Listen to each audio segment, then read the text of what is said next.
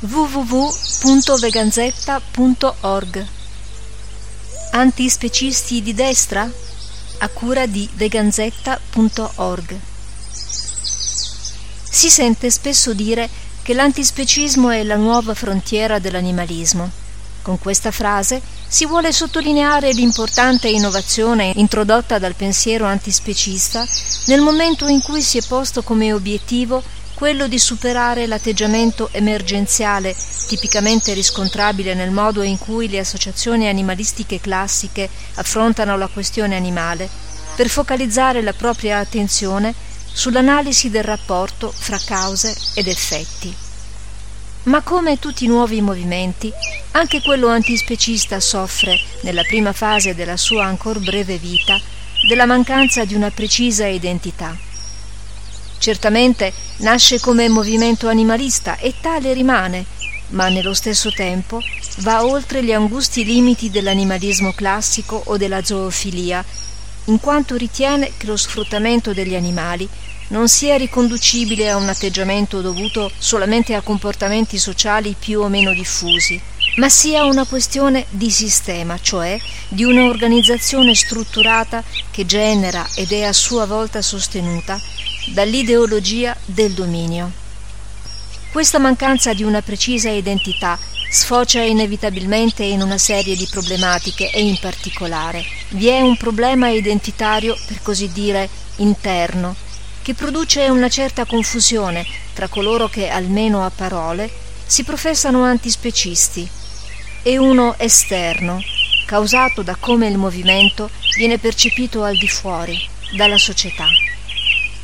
Le principali conseguenze immediatamente riscontrabili sono la mancanza di unità nelle iniziative concrete, quindi di natura strategica e tattica, che si manifesta in una serie di condotte slegate tra loro e prive di un respiro più ampio perché carenti di una chiara strategia politica l'isolamento culturale, sociale e politico dovuto anche alla difficoltà di dialogare proficuamente persino con altri soggetti potenzialmente portatori di rivendicazioni in parte sovrapponibili. Come se ciò non fosse già fonte di sufficienti preoccupazioni, in questo periodo si deve aggiungere un crescente interesse nei confronti della questione animale proveniente da alcuni ambienti della destra, più o meno estrema, che comporta il rischio di un'ulteriore frattura con gli altri movimenti antisistemici. Mentre ci si sta abituando all'assordante silenzio che proviene dalla sinistra parlamentare, cui si accompagna il superficiale disinteresse di troppi gruppi anarchici, della sinistra extraparlamentare o più in generale antisistemici, che vedono gli animalisti come piccole vecchie signore in scarpe da tennis unicamente mosse da preoccupazioni sentimentaliste, citazione da Tom Regan, La mia lotta per i diritti animali, edizioni Cosmopolis, Torino 2005, pagina 61. Ci si deve oggi anche confrontare da un lato con un certo attivismo a favore degli animali da parte di alcuni membri del governo, dall'altro con la nascita di gruppi neofascisti che abbinano al tradizionale messaggio ambientalista derivante dal classico concetto di sangue e suolo, delle istanze più prettamente animaliste. Il gruppo parlamentare di Futuro e Libertà, per esempio, ha dedicato l'intero numero 4 della sua rivista bimestrale Carta Minuta alla questione animale. La finalità che si propone questo lavoro appare evidente fin dalle prime pagine. Nel suo editoriale di introduzione alla suddetta monografia intitolata Dalla parte degli animali, Adolfo Urso infatti scrive che è necessario sfatare il luogo comune secondo il quale la protezione e la tutela degli animali siano appannaggio della sinistra. Non esistono temi di destra o di sinistra, ma soluzioni e proposte che si adeguano nello spazio e nel tempo e che danno risposte alle esigenze che maturano.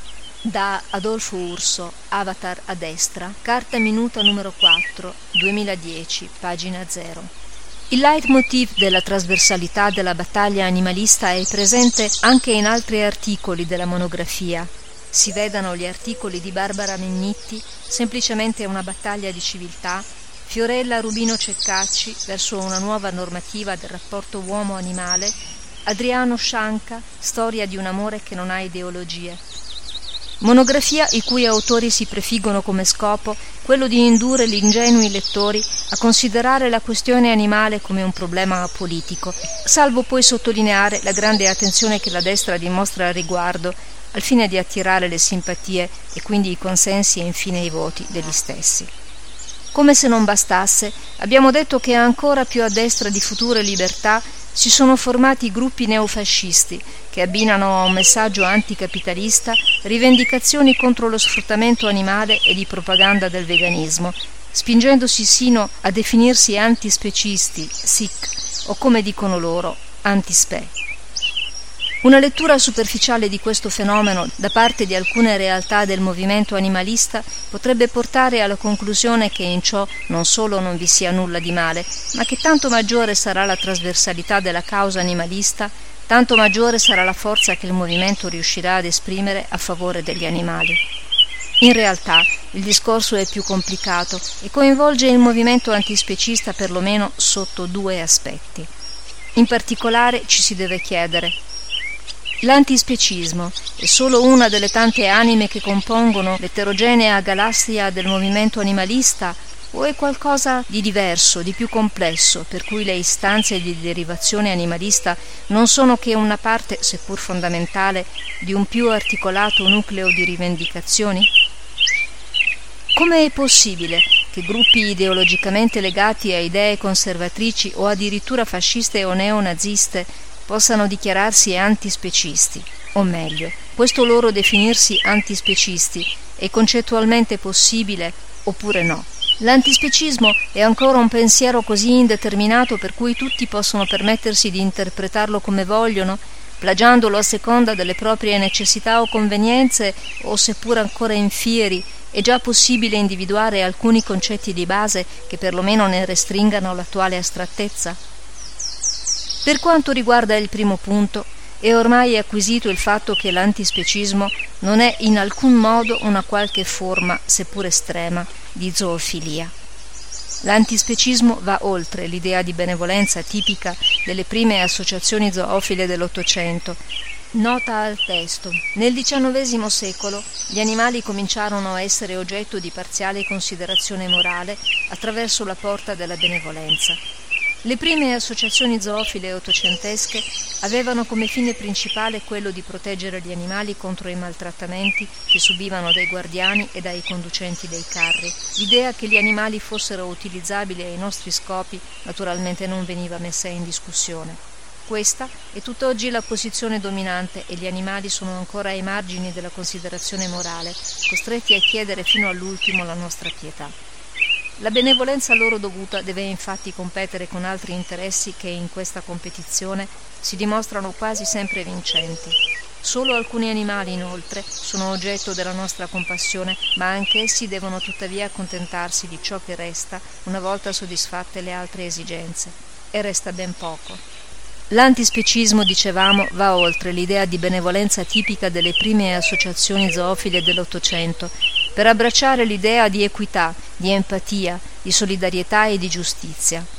Non esiste una gerarchia naturale in cui ogni gruppo è destinato a servire gli interessi di un altro. L'idea è che tutti dovremmo ricevere uguale considerazione e protezione per i nostri interessi, uguale opportunità di avere una vita degna e vissuta secondo le proprie esigenze e di essere protetti dallo sfruttamento del più forte. Questa idea ormai consueta, nota, si presti particolare attenzione al termine idea. È il principio ad essere riconosciuto, almeno sulla carta, mentre la sua applicazione lascia quanto meno a desiderare. Questa idea ormai consueta deve solo essere applicata a coloro che differiscono da noi non solo nel colore della pelle, nella lingua, nel sesso o nella religione, ma anche nella specie. Questo è il fondamento della liberazione animale. Ancora una volta ci preme evidenziare che la filosofia antispecista ha come intento la liberazione animale, umana e non, e di conseguenza una nuova società umana libera, solidale ed egualitaria. Da lettera aperta della Veganzetta al futuro movimento antispecista. Le radici comuni in Veganzetta 1 estate 2010. Più complesso è rispondere alla seconda domanda, non tanto per la risposta in sé che senza alcuna ombra di dubbio no, non può esistere un antispecismo di destra, ma quanto per una superficiale interpretazione che si dà al concetto di antispecismo, che porta a far sì che le giustificazioni spesso adotte siano perlomeno discutibili. Per poter analizzare a fondo la questione dobbiamo preliminarmente comprendere come il concetto di antispecismo si sia evoluto nel tempo, riempiendosi di un contenuto che travalica la semplice opposizione allo specismo, così come formulato originariamente da Peter Singer.